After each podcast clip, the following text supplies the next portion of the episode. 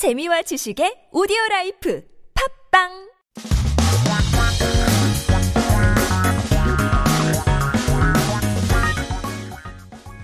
한국에 대한 최신 소식과 한국어 공부를 한꺼번에 할 수 있는 시간 Headline Korean. Keep yourself updated with the latest issues in Korea as we talk about what to do at home. Now, there are so many newly coined terms because of COVID 19. Which word was the most relatable for you? 코로나 때문에 신조어도 많이 생겼잖아요. 여러분에게 제일 잘 맞, 맞았던, 맞는 신조어는 뭐라고 생각하시나요? 오늘의 기사 제목이 이렇습니다. 집관, 산스장, 홈짐, 쓸세권.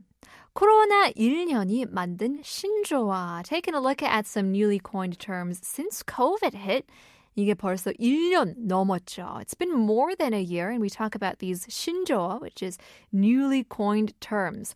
So let's take a look here. Some of these we've mentioned before. 집관, meaning watching sports games at home.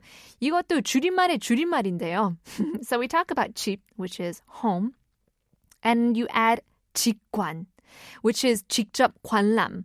Um, and that's basically watching sports games at home rather than at the stadium. And so, of course, you know, people don't always go to the stadium to watch these games, but you kind of make more of an effort to have that stadium experience at home. 산스장 같은 경우에는 목요일 날에 배웠죠. 산 plus 헬스장, so the mountain gym. So where you see those uh, gym equipment in the parks or in the mountains. The home gym도 있죠, uh, which is basically just a home gym, which many people have decided to create their living rooms or their spare rooms into a home gym. Now, Again, it's been over a year since COVID 19 broke out in Korea, and as the situation continues, our daily lives have changed. 영어로도 이런 신조어들이 몇 개 있는데요. This one's fun. COVIDiot 이라는 단어가 있는데요. 그래서 이거를 쓰고 싶으면 어떤 사람이 코로나 이런 룰을 바보같이 안 따르면 COVIDiot이라고 불리는데요. So 만약에 마스크를 안 쓰던지 아니면 그 사회적 거리를 안 두든지 그런 거 안 하시는 분들은 COVIDiot이라고 불리는데요. There's another one that means quarantines. Now, quarantine we know as the 격리. 근데 미국 같은 경우에는 or 영국 or 다른 데에서는 이 quarantine lockdown이 좀 심했잖아요.